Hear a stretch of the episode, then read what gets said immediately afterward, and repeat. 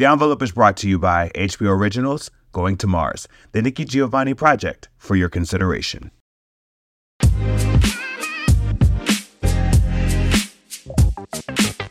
Welcome to another episode of The Envelope. My name is Shawn Finnie, and I am joined by Yvonne Villarreal and Mark Olsen. Today, we're going to be speaking with one of the three directors from Spider Man Across the Spider Verse, Kemp Powers, as well as the actor Jeffrey Wright from American Fiction.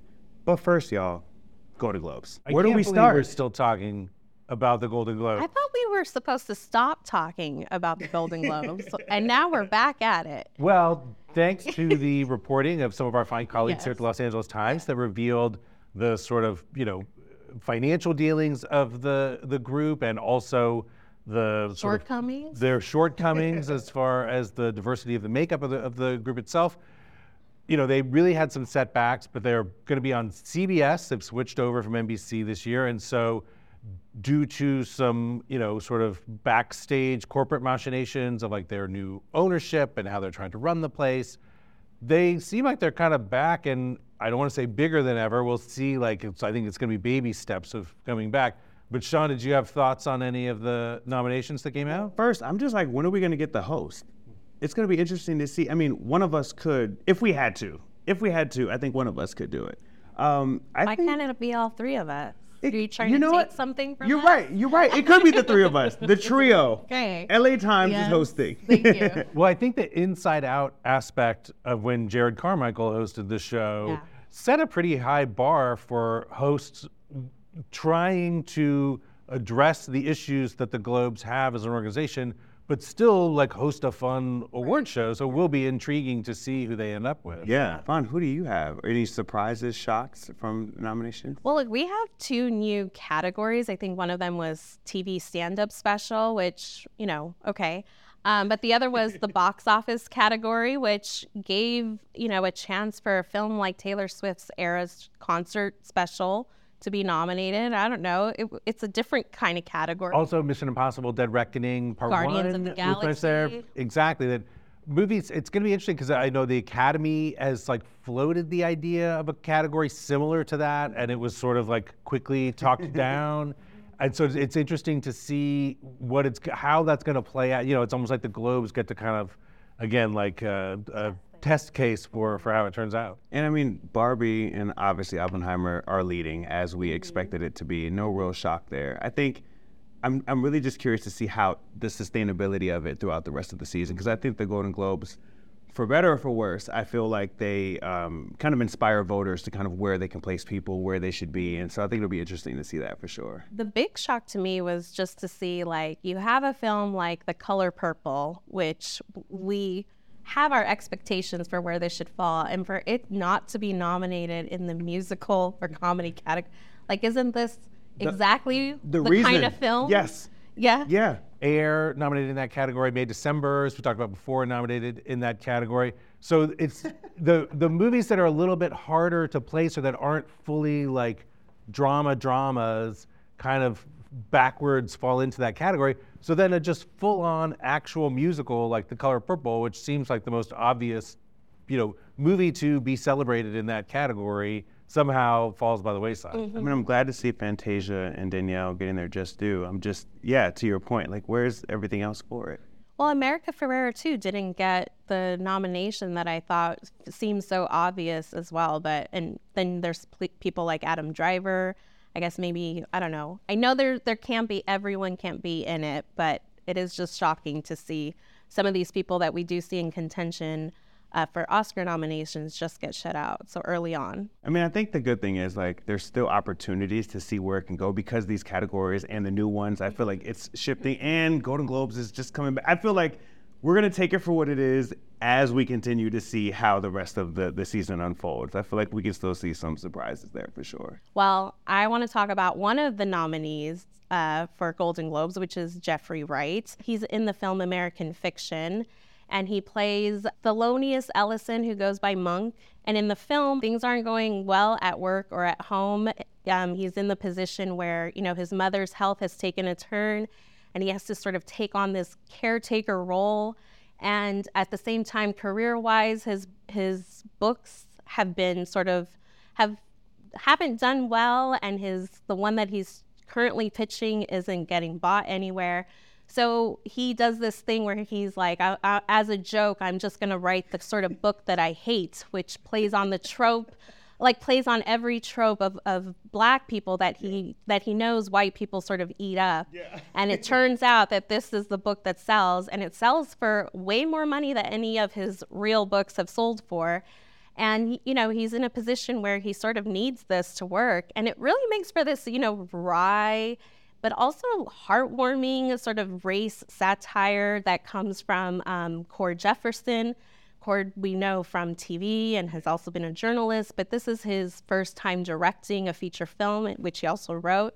Um, so this is a really fun conversation with Jeffrey. I'm really excited to get into it. You saw Jeffrey's character, how conflicted he was yes. with like why is the success of my other books and like his agent, you know, really kind of rallying him up? I, I yeah, American Fiction is hilarious. I had a chance to talk to Kemp Powers, mm-hmm. one of the three directors from Spider-Man Across the Spider-Verse. Spider-Man, we all know the legacy that is, but I really appreciated understanding a bit more of the nuances, some of the decisions that were made as we went across the mm-hmm. Spider-Verse this time, watching Miles Morales grow up mm-hmm. and the complexities with his family, the nuances. I I'm really excited to see, and I feel like Spider-Man always sweeps, right? I mean, it's just like if you're if you're signing up for a Spider-Man movie, you know it's going to go far. Right. And I feel like Kemp, speaking to the specifics around the three directors, because one of the things I had was I was like, how do you all make decisions? Well, it's like us. Like, how yeah. do we all make this work? It's an interesting collaboration to see how three minds work together. Well, Kemp, another formerly a journalist before he became a yeah, screenwriter. for 17 years. Guys, when are we going to write our screenplay?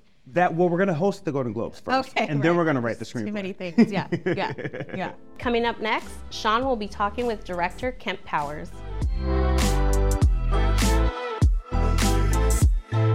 Welcome back to the envelope. My name is Shawn Finnie, and today I'm really excited about our guest. He's somebody I've got to know a little bit throughout the years, and somebody whose work I really, really admire. He is a playwright, a writer, director, producer, father, and co-director of this year's Spider-Man Across the Spider-Verse. Welcome, Kemp Powers. Thanks for having me, man. Thanks for coming out. We're going to talk about Across the Spider Verse because it's the time. We're going to get into right. all that. But I want to talk about, before we do that, your journey and how and who you are and how that propels in what you do. But first, can you tell us where we are? You're in my office. Um, it's in my backyard. It's a little ADU I had built actually during COVID because we were finishing Soul and One Night in Miami during the height of COVID. Um, and I was already kind of going stir crazy from being in my house. So I have an office in my house, and I was just like, I got to get out of the house. So even walking 20 paces to a new space was something that I needed. So so I constructed this, and ever since, this is kind of like where I do uh, most of my work. You're from Brooklyn, fellow Brooklyn, I hear. Yeah, and yeah. So like what we're here for all from? things Brooklyn, huh? What Crown Heights. Oh, okay. Yep. Flatbush.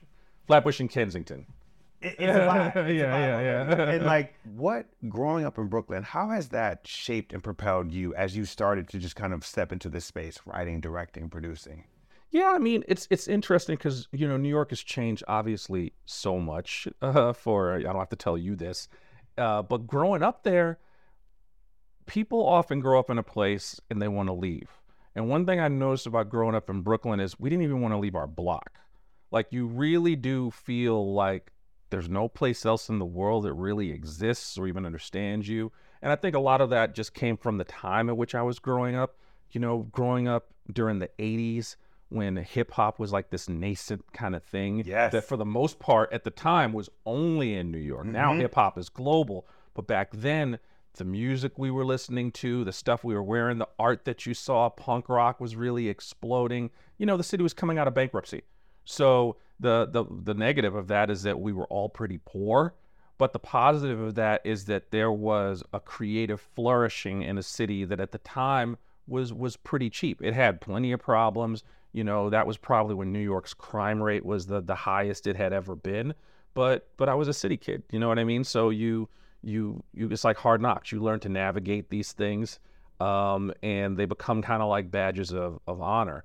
So, you know, even going into the city, which is what we call Manhattan, that was something we did like once a year on a school trip. It was like a journey. Yeah, it, it yeah. literally was a journey. it was kind of like, all right, kids, we're going to the Staten Island Ferry to see the Statue of Liberty, yep. or we're going to the Museum of Natural History, or going to the Empire State Building.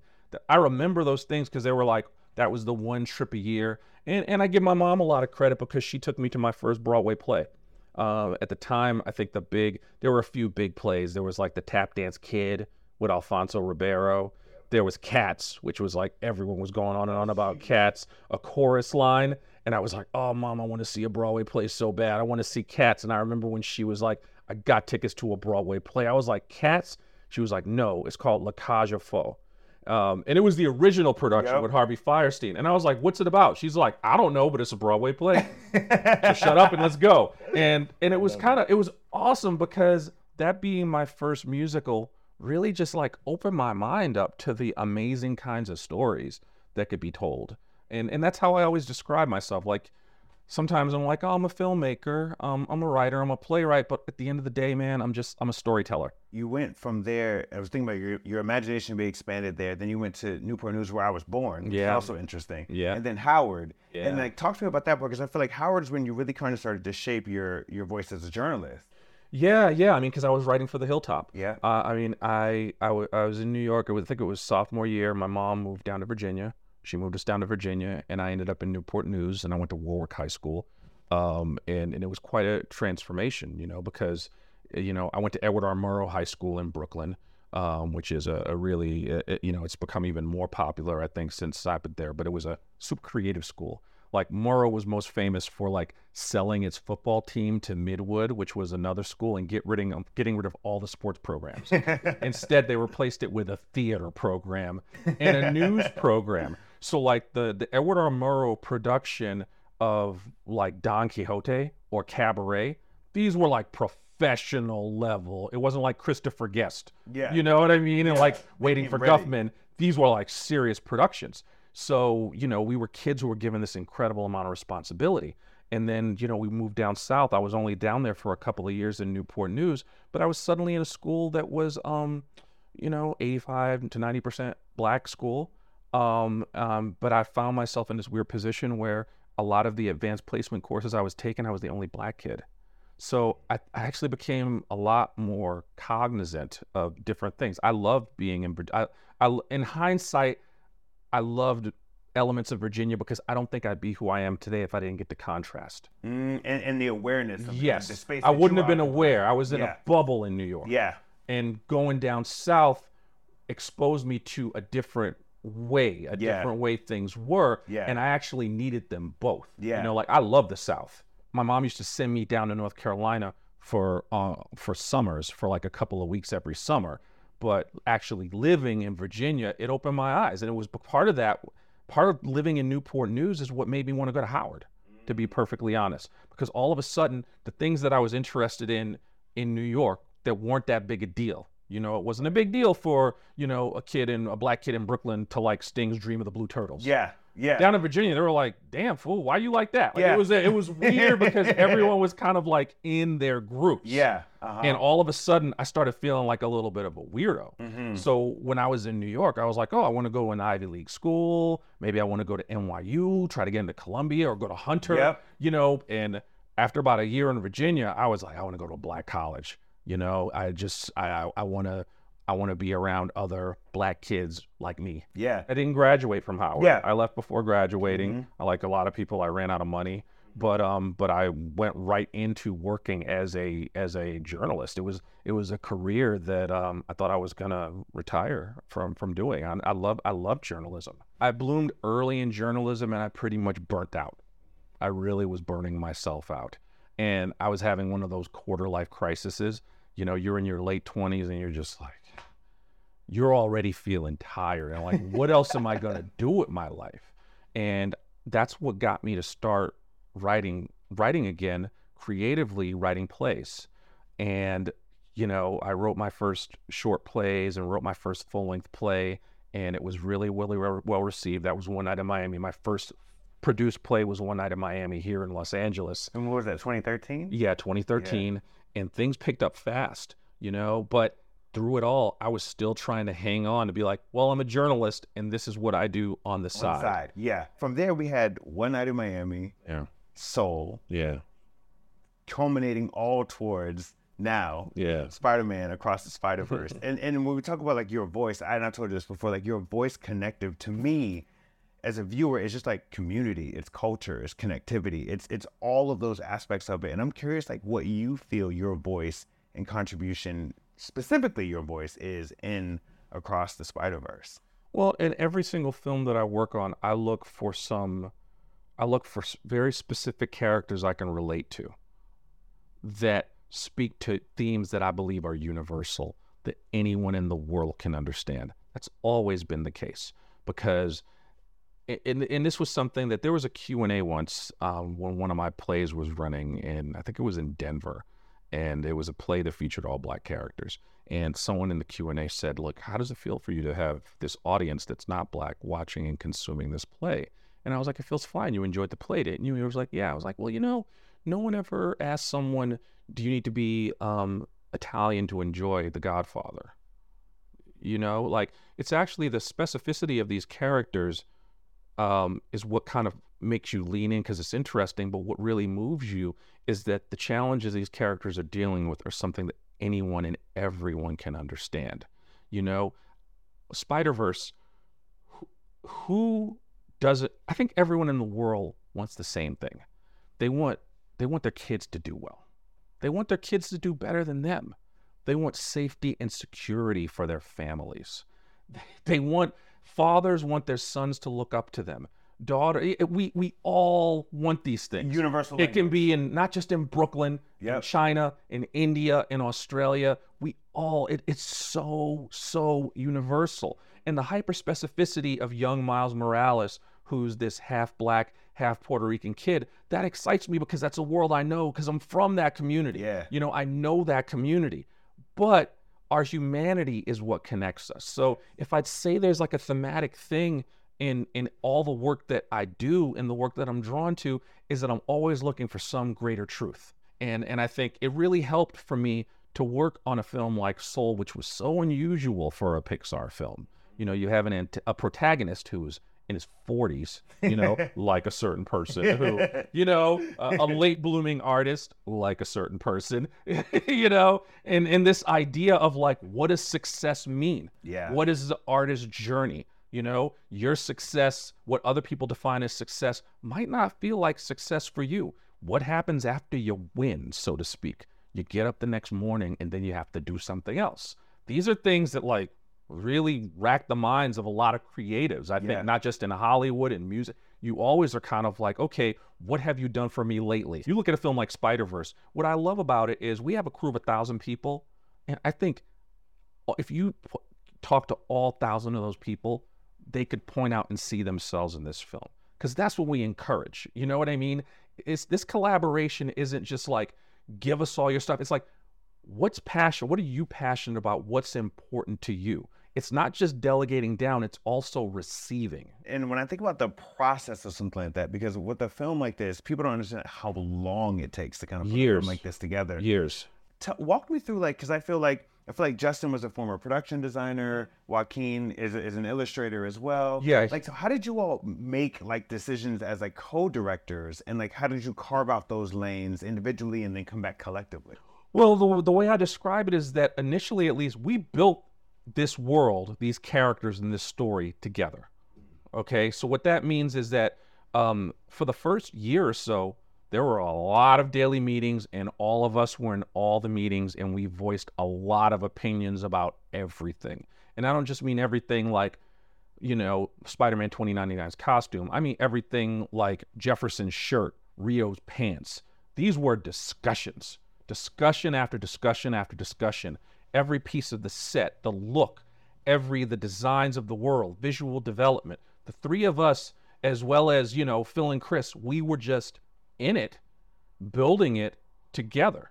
So it was literally the definition of directing um, as a team. Um, but then you have to now execute this world that you built. And then once you get to the execution stage, I think each of us had strengths based on what we, our previous experience, and what we brought to it. And we would kind of, we would overlap, but we'd also focus on our lanes as much as humanly possible. Like Joaquim Dos Santos, one of our one of my my directors, uh, co-directors, you know, he's probably one of the best action choreographers in animation. You know, Joaquim worked on Voltron, Korra, Last Airbender. Like when it comes to action, like Joaquim is the man. Justin K. Thompson was the production designer on the first film. So when you when you were conceptualizing things like this this mood ring world for for, Gwen, Gwen, yeah. you know, Justin is the guy who can really like get into the details of things like the color script, you know? And you know, because of my background, I kind of naturally floated to like I love working with actors.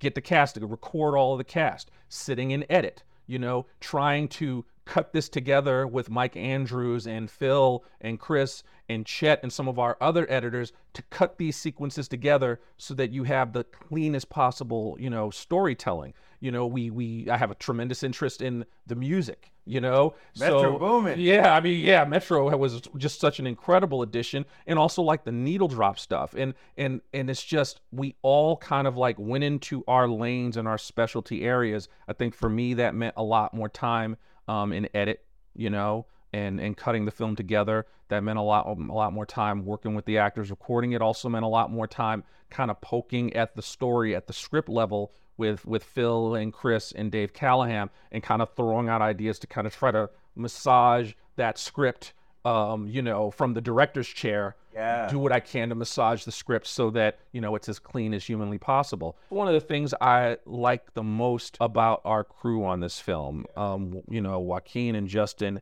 and Phil and Chris and Christina Steinberg, you know, our producer, all of our leads, you know, Amy Avi, everyone, everyone just wanted to make it better all the time. And it was never too late to make it better. A great example of that is um, one of the scenes in the film takes place in what's called Mumbai. And this is a world that introduces us to POV, Spider-Man India. And that was a scene that we worked on for a long time. And we felt like we had reasonably gotten it pretty good. You know, we were really happy with how it was playing. And suddenly we got an email from a bunch of the animators, a bunch of animators of Indian descent um, uh, who flew out the company because Yeah. they're the ones making this scene. Yeah. And long story short, the They had some email notes. They had notes. Yeah. And the email was like, you know, it doesn't feel authentic. It doesn't feel cool, as cool enough. We have a lot of, you know, it doesn't seem to reflect the, this type of character as we know it.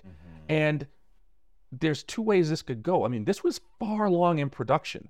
Okay, like it was being animated, and you could be defensive about it and say, "Look, it's too late. It is what it is. Good enough." But it wasn't. It was not even like a second of like, we got to we got to go back and crack this back open. This is not going to stand. First thing we did was we had uh because everyone was spread all over the place. We had a Zoom meeting with all the Indian animators, and we just were taking notes, just getting all the stuff that they said. You know, hearing it all out. Like it was just a conversation, a really nice conversation. And then we quickly convened a writers' room of Indian writers and Indian American writers. Um, And from all over. oh yeah, people who weren't involved in in the production Yeah. comedians, dramatic. Like we just convened a room and locked ourselves, and we we invited in Karan Soni, um, the actor who played Pav, who was like shocked. Wait, you want me? He was like, yeah, we want you. It's your character. We want you in the room too. Wow. And we just locked ourselves in the room, and they talked all day, and we just made notes.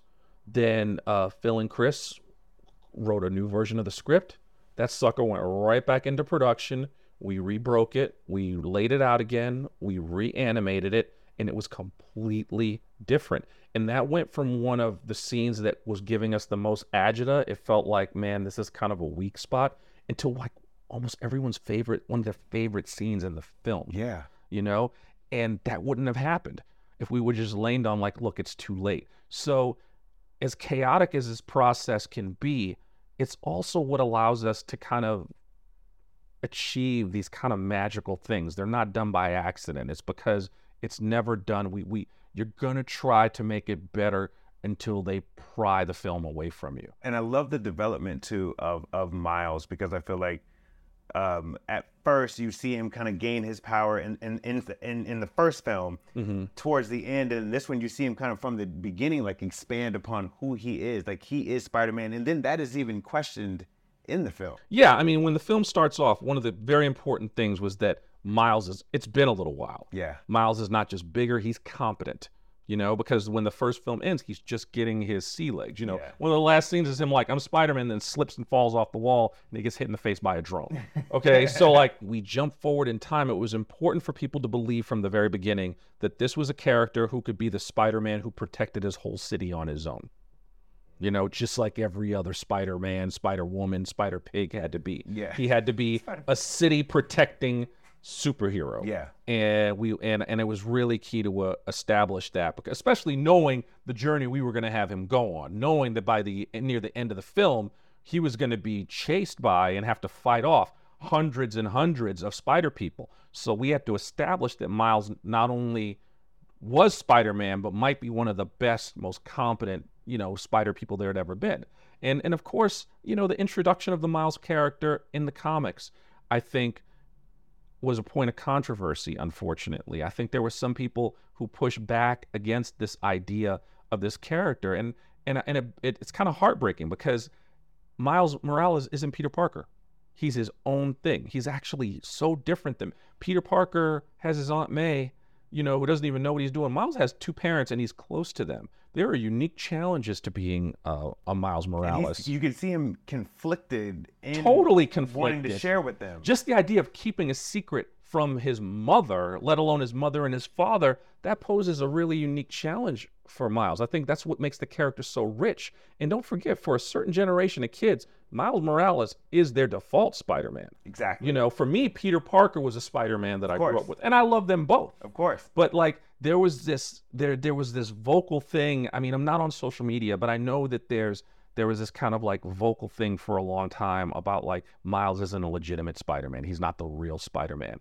And look, we don't we don't want to do anything the lazy way. We're smart people. We're like, what's a clever way that we can also have the natural story also be kind of like a metaphor pushing back against the idea that this character shouldn't even exist in the first place. Yeah. And I, I feel like I I hope that people received both the obvious and the kind of subversive elements of it in a positive way because Yeah. we we had a blast you know telling that it that way. When miguel says to him you know you're not supposed to be spider-man. Some people hear it exactly the way he said it based on the story. The spider bit the wrong person. But i also know and we all knew that some people were going to hear it a different way. And Which would know- validate their own thoughts already that Yes. they had about him not being a real Spider-Man. Yes, people who were fans of Miles Morales who felt like there were people in the world who would not accept this character as Spider-Man. And and both can feel it and both are right. You know what I mean? And I and I love that about about how he seeing and hearing how some people receive it. Because I do. I feel like Miles is a Spider-Man for everyone. But depending on who you are and your own background, he's going to be important to you for different reasons. And, and going to that, I want to talk about that scene when he was when they were all chasing him down because I feel like how long did that scene take to actually lock in? Oh my god. I mean, we didn't some of the big that was first that was our biggest set piece. Yeah. And I remember, I mean, years. It took years. We we worked on that scene for for years, and we kept on making changes until the the the bitter end. I think it's funny. Um, the one of the lines uh, Miles does the the line Miles does where Miles does where he says, you know, nah, I'm gonna do my own thing. We try. There's, I'm sure on my computer I have 50 different lines that Shameik read. we just couldn't. We worked. We tried it. We put it in there. It was like, oh, that sounded good, but this doesn't work. He did everything from like I'm Spider-Man or the and and we and we tried so many different things. And it's funny because that line on the page, I I remember having a conversation with Phil Lord about it. I was like, oh man, I don't know, like the line on the page doesn't doesn't Doesn't seem to read, you know. But then Shameik d- did the line. And Phil was like, all right, well, is there anything? I'm like, no, his read is great. Like, I actually buy it coming out of Shameik's mouth. Yeah. You know, him saying, like, you know, you read, nah, I'm going to do my own thing. And you go, like, ah, I don't know if that's going to work. But then Shameik delivered it and you felt it. One of the last things I want to talk about too is like Donald Glover and, and the, the live action component in animation because I don't know that people quite understand how complex that is to actually. Yeah. We haven't seen that in a while. Yeah, yeah. I mean, that that came together very last minute. It was a real leap of faith. You know, it was kind of one of those things where we were we were doing test screenings and we had like a cardboard cutout of Donald Glover's face um, kind of like South Park with the flappy lips, and it wasn't his voice. And it was like, are we going to be able to actually get Donald Glover to to do to this? do this. Yeah. Um, and and it came together. I can't I can't remember off the top of my head, but I believe it was something like a month before the movie came out. Very quickly set up. Uh, Donald was in New York. Um, Chris Miller flew out to New York, and me and Phil Lord were actually sitting on video here, kind of giving direction while Chris was in person in the studio in New York. And Wow. we had a costume designer very quickly build this Prowler costume. Um, and, you know, Donald was like sitting cross legged. And honestly, we were just throwing him lines. You know what I mean? We were just like, it was like, hey, um, you know, it's rude to stare. We were just like, what else? We were kind of, it was almost like a comedy, um, like ad lib session. yeah. You know what. I mean? And we shot it from a few different angles, um, and we just tried a few of them out and made it it made it work. So I mean, it's uh, but that's the process, man. That's the process. It's um, it's exhilarating. It's um, it's exciting. It's terrifying at times because there was no like backup. I mean, we knew we wanted to do something with live action, and I think that you know you hear the buzz of all the things that people may or may not be expecting, and it's like you don't want to just give people what they expect. Let's surprise people. Let's maybe try to delight them um, in in a different way. Um, and and I just thought it was yeah. I just I I love that that little moment. You know. I mean, surprising us, you did. The ending surprised us. We were like, wait, and it's interesting because you almost lose track of time you're like, oh, I could have, I could have kept going with this for a little while. Yeah, people say that. People say, "Oh, I could have kept going." I'm like, that was two hours and twenty minutes. We gave we cut you a break when we did, and I mean, look, I, I you know I I love our our cliffhanger ending because part of the reason why it was such like a whoa moment is because we introduced a new wrinkle at the last minute. yes. and and I think that you know I, I, that was a very conscious decision. It's kind of like okay, now that Miles knows the truth, he knows exactly what he needs to do, Yeah. or does he? And that was the way that we decided to tackle the cliff end, the cliffhanger. It was like he, you and I know exactly what we need to do now.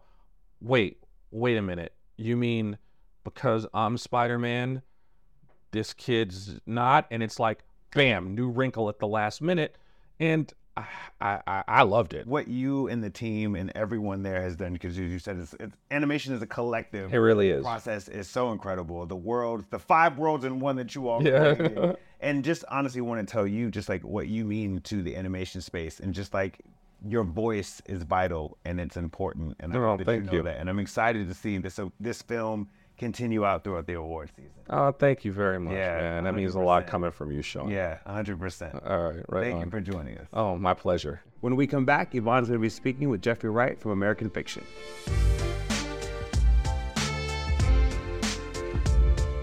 Jeffrey, thanks so much for joining us today. Thank you for inviting me. American Fiction had its premiere at the Toronto Film Festival, where it won the People's Choice Award, which is, you know, the most desired award you could get so early in the season. And recently, you got five Independent Spirit Award nominations, not a small feat. And also, you were named as part of AFI's top 10 films, which is also quite the feat. I imagine none of that was on your mind when you were making it. So, what were your expectations at the time? Yeah, certainly none of that was on my mind. I don't think that considerations like that really have a place uh, when working. If any strangeness kind of drifts into my head, I, I try to delete it Uh-huh. to, to focus on the on you know the work at hand. Um, but our our our sense was when we were working on the film that we were we were enjoying the work.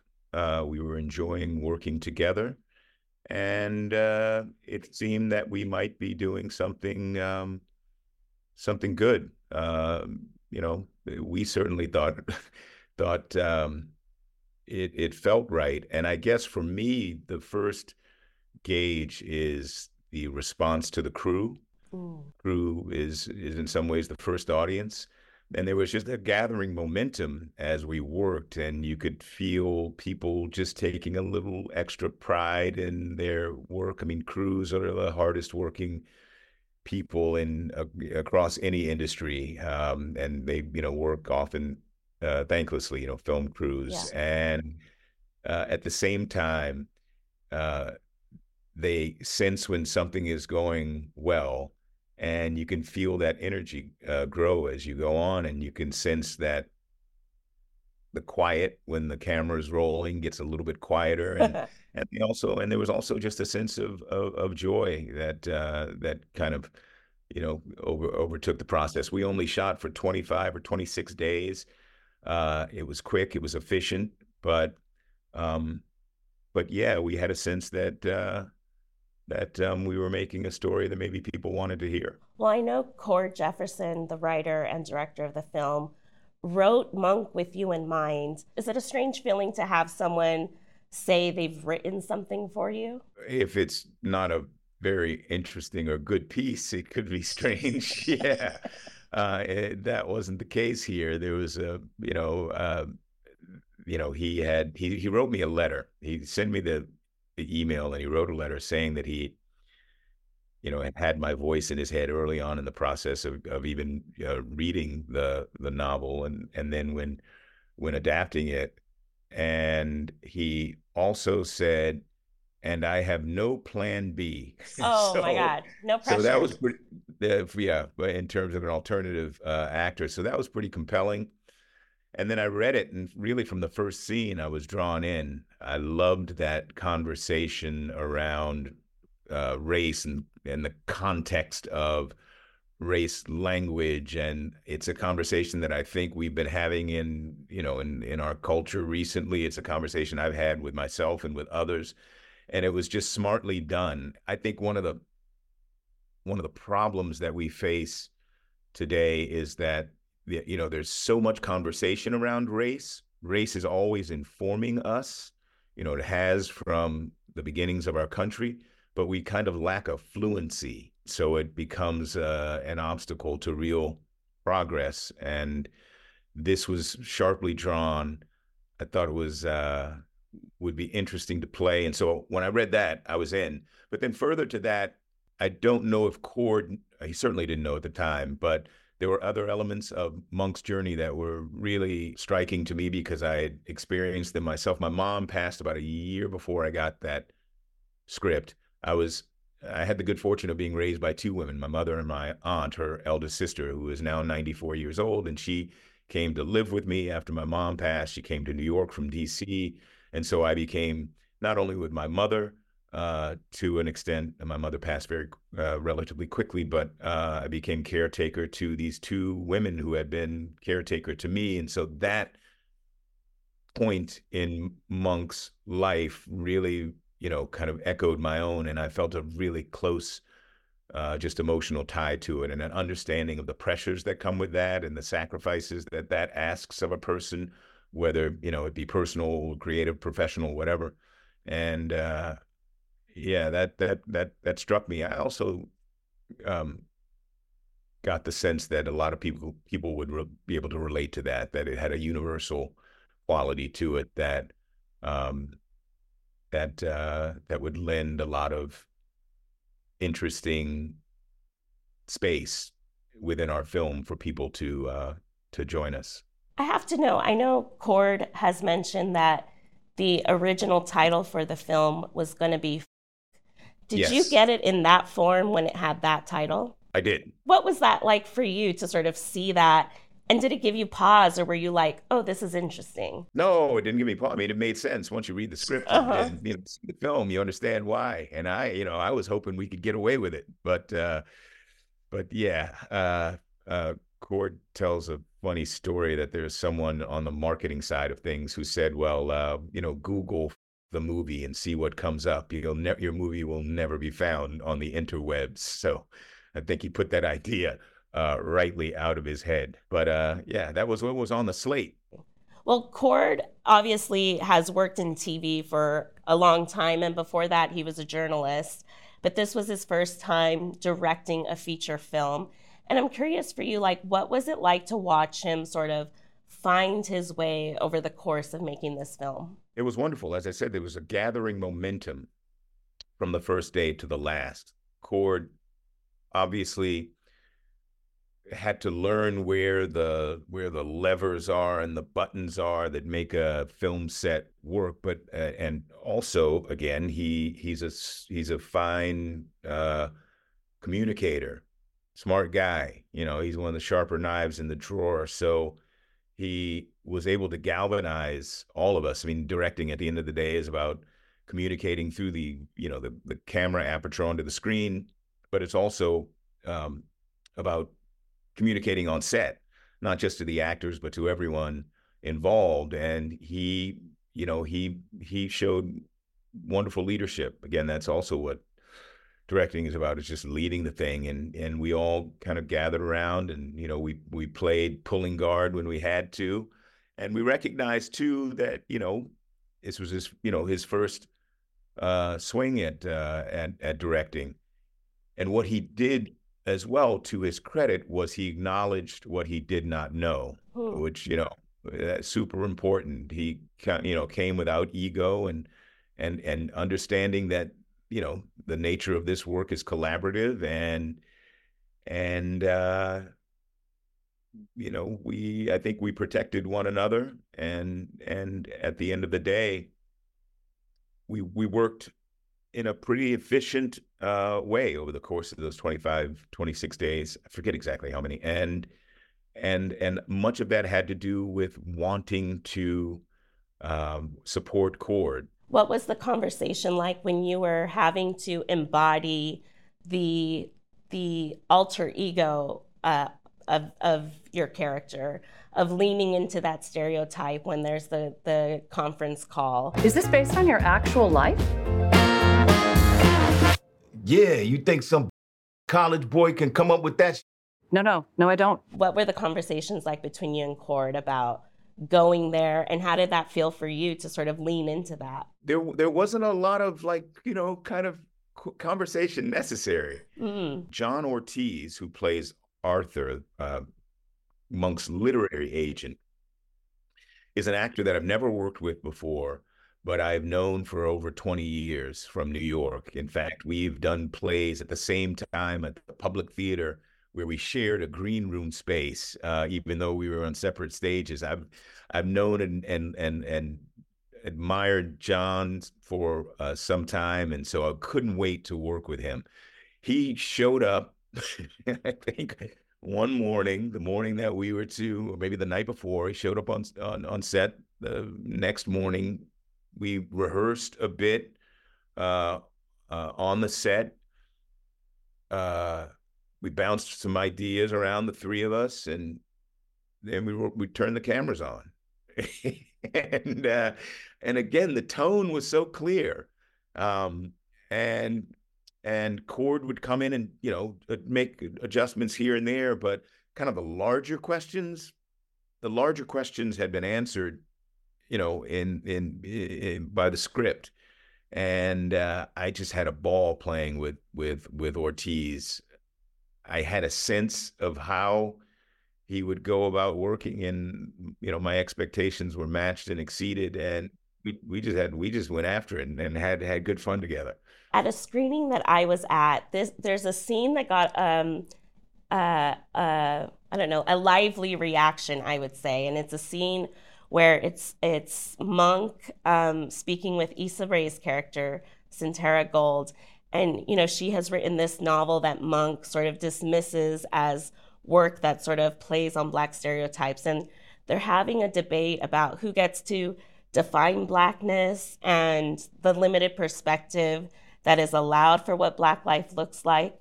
What's your point of view of the argument they're having? Like if jeffrey wright were in the room with them what would he say? What i love about that scene and i do think that that scene is a thesis argument yes. for the film at least as regards the uh, the absurdist side of Monk's life, the side that is wrestling with perceptions of race and identity and all of that.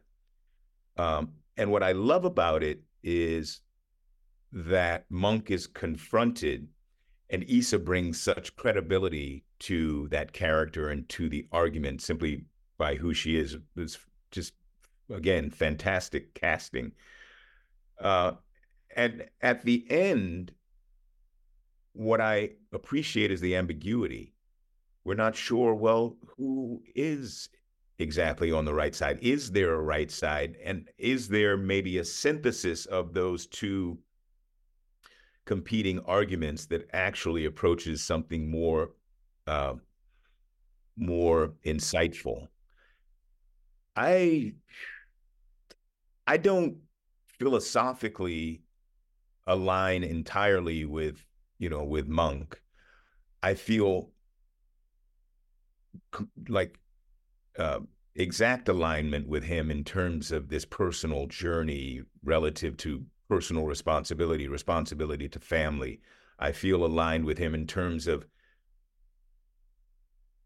experiencing the pressures from the outside that misperceive his interior life and his you know what he considers to be his authentic self i get that but i don't necessarily feel uh, you know uh, that you know I, you know he's flawed like anyone else. I you know so i don't necessarily feel that he is the arbiter of truth in this in this story. And um, neither necessarily is she. So i i you know I may be I may be somewhere in this, you know, the evolved, synthesized uh, middle of uh, of of all of it, uh, you know. Uh, but at the same time, I don't know if I necessarily have the answers either. But um, but uh, but I love that conversation because I think it asks us to ask maybe some more constructive and better questions about the issues it uh, it centers on. The criticisms that Monk has are criticisms that uh, that exist across the political spectrum. I think in terms of examining why we are so bad at understanding race and problem solving around race, whether it be media, whether it be through policy. Um, so I I I I take on board you know, some of his observations. Um, but at the same time, I'm sensitive to, in a way that perhaps he is not, that there is a need for not for an exclusion of certain stories, but for the expansion and inclusion of more stories that reflect the uh, the complexity and the heterogeneity of of black what of quote unquote black life in America.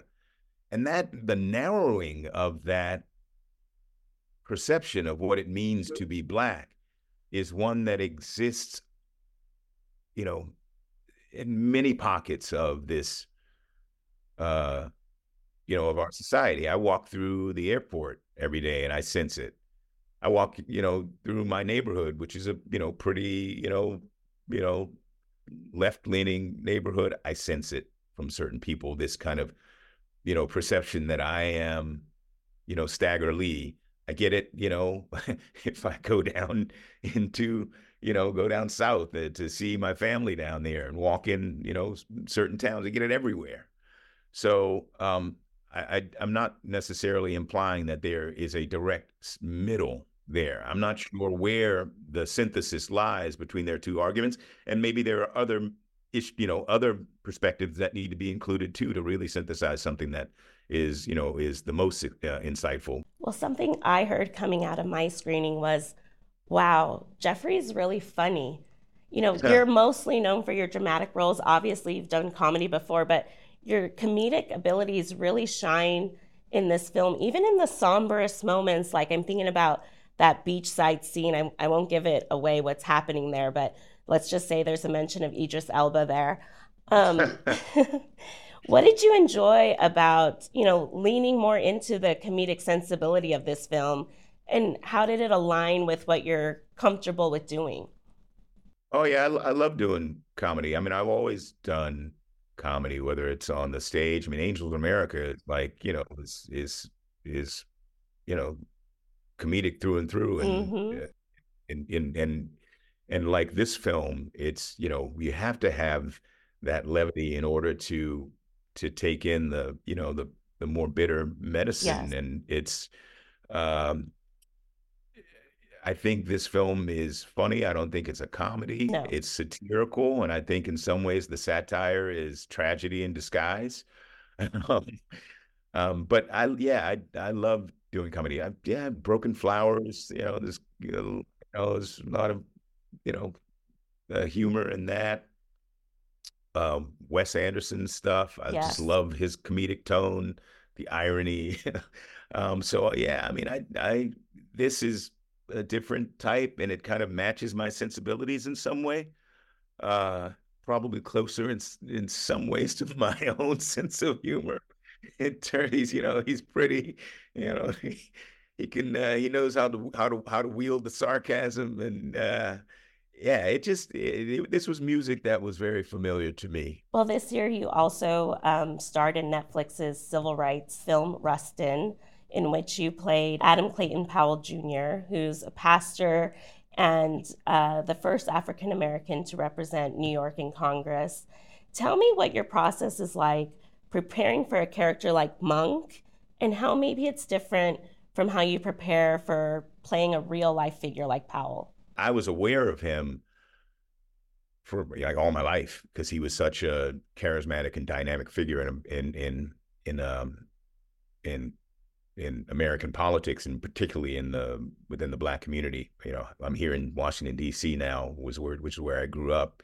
You know, everybody's political here. Politics is just in the blood. You know, and uh, and and he was a you know he was he was a hero. He was beloved because he was an influential man. Uh, he was politically effective. Uh, but he was also, you know, he was also a showman. He was like part political shaman, part political showman. He was a character. Different, of course, than playing a fictional character. You feel this extra sense of responsibility to do justice to that person's memory. I'll tell you, I, I, as I said, my mom passed a few years ago. I was doing some stuff uh, at her house, trying to get some affairs together and things with the help of a cousin of mine and he had pulled all of this my mom's stuff or a bunch of it from the basement and put it in the living room. We were doing some work down in the basement. My mom had wonderful book collection and and and, and record collection some fantastic old vinyl. Some of the my favorite records that i have are those that i kind of permanently borrowed from my mom's collection like miles davis live evil which is like uh, if you haven't heard it uh, unreal album but i got it from my mom. And anyway i was trying to figure out uh, in my schedule how to do um, the film Rustin and George Wolfe. Of course, we've worked together so many times before, and I, I love him to death. But I was doing Westworld. I had gone off to do Asteroid City, so I was trying to figure out because in between, you know, they gave me a few weeks off, and I was trying to figure out if I was going to be able to do Rustin. And I walked into my mom's house, seeing all this stuff in the living room. The first thing that caught my eye as I walked in was Adam Clayton Powell's face staring at me uh, from the cover of an album that was a collection of some of his speeches, an album called Keep the Faith Baby. And I called George. I said, George, you're never going to believe what happened. I just walked, walked in my mom's house and Adam Clayton Powell is staring at me. He said, Yeah, Jeffrey, that's your mother telling you to do my movie. so, so, so I said, Okay, I guess I'm in. Um, um, you know, things come to you in different ways. Well, I want to talk more about that dynamic between you and George. As you said, you've worked together a lot over the years. Angels in America. He directed you and other Broadway productions like Top Dog, Underdog, Free Man of Color. Talk to me about maintaining that working relationship across decades and how it's grown over the years. The reason that we work so much together after the first experience we had with Angels in America on Broadway, which began, you know, that Yeah. was a tough one. That was a Yeah. big operation, a big story. It was my first, uh, you know, kind of production on that scale. And it was also a role that wasn't the easiest for me to find or to reveal. There was a kind of vulnerability, a sexuality about it that, you know, uh, was took work. You know, I was a jock growing up. Uh, I, you know, I I spent more time in in locker rooms than I did in green rooms or dressing rooms, and so I wasn't necessarily the most evolved, you know, person in the room as regards sexuality and and you know although I was kind of conscious of you know the fluidity of of sexuality and my own and all of that but still it it to kind of play that character on a stage and you know kind of you know reveal that's you know that side of myself wasn't necessarily the easiest thing. The reason I say that is it over the process of working on that George and I created an incredible amount of uh, um, of trust uh, uh, for one another. Or we, you know, that trust was born out of that process, and over time, that trust has only grown. And so, I love George to death. He's, uh, you know, he's also godfather to my kids. He's got a comprehensive, kind of encyclopedic um, uh, knowledge of American history through a black lens, and he's at the same time brings such, you know, wide vibrant imagination to interpreting those things. And he is also, as a director, so uh, demanding, but in the best way, and so supportive in terms of detail and uh, and and and insight that he gives you. I, I just, you know, he's he's top shelf. Another person I'm curious about who you've collaborated with multiple times is Wes Anderson did the French mm-hmm. Dispatch, Asteroid City. What is your best Wes Anderson story, Jeffrey? Wes is very similar to George. Really? In terms of his his attention to detail. And he as well is an absolute, you know, dogged taskmaster. He, you know, he wants your everything. But he's also so gentle and generous in pulling it out of you. And the two of them are very similar in that way. And in fact, Wes said that he had seen like pretty much most of my work in the theater, and most of that has been with George. And I was like, really? You saw Free Man of Color? Wow. Really? And so when he came to me with the script for French Dispatch, he said, I've seen everything you've done in the theater. I, I think I don't think that I think I wrote this for you because I don't think there's anyone else who could play this role. I don't know if that's necessarily true, but it was certainly flattering. And uh, and our working our relationship is um, you know began there. I get him. I get his language. I get his tone. I love playing his language. Wes doesn't place a comma, you know, a, you know, in you know by accident it's there's so much information to get from the way he uh, he crafts a sentence, and I love that stuff. Funny story or interesting story about working with him. Well, I'll tell you this about him. This is what I, I I've I've come to realize about him. Adrien Brody's character in Asteroid City, the director, seems to become himself or find himself more so on the set than he does anywhere else. I think there's something autobiographical about that with Wes because Wes can be somewhat reserved, somewhat cautious, slightly socially hesitant at times. He gets on set. He's still sensitive, but there's a clarity and a purpose about him. There's a transformation between the two that is just so remarkable. He becomes this he he takes on this sense of this kind of general like quality uh, in his own way that's just so wonderful and he, bec- he becomes fully alive. It's so cool. It's so cool. And and you almost get the sense he doesn't want to leave. But then we go back to dinner and, and, it's fine and you know we have you know we eat together and we have some nice wine and he's uh you know he's his other self and he's comfortable in that space too um, but uh, it's so interesting this transformation that overcomes him when he is doing the thing that he loves and wants to do. Um, yeah, he he as well. Abs- I absolutely adore working with him. We've been talking about uh, your work on stage. It's where you got your start, but it's been a while since you've been in a production. Have you been itching to get back on stage?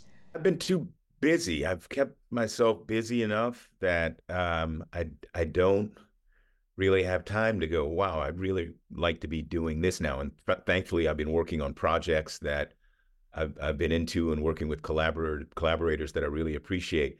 That said, uh, you know, I'd like to get back to the stage at some point. I want to get myself back to fighting condition because it, it, uh, you know, it demands, you know, more in some ways of the of the body, uh, and I want to get myself back to a place where I can get back in the ring. Also, my kids are now um, away in school, and so I have a greater flexibility to invest the the you know the time that it takes to to do a show, particularly if it's on Broadway, because it's uh, you know I did Angels for a year and a half, and you know it's tougher to do that when you when you have when you have kids. Well, before I let you go, is there anything you can tell us about the Batman 2? Are you close? Have you got a script? Yeah, there's there's pretty much absolutely nothing that I can tell you. No, I have not got a script. I think Matt is still busy chiseling away. Uh, I'm I'm excited to read uh, what's there when you know when the time comes. But uh, uh yeah, that um, uh, it'll it'll be fun to get back to Gotham, but uh, that's that's down the road just yet. Well, Jeffrey, thanks so much for taking the time. It was such a pleasure speaking with you. All right, thank you. Take care. Thanks to everyone for listening and watching. We'll be back with a new episode on December 21st with more interviews and conversation. The Envelope is brought to you by HBO Originals, Going to Mars, the Nikki Giovanni Project, for your consideration.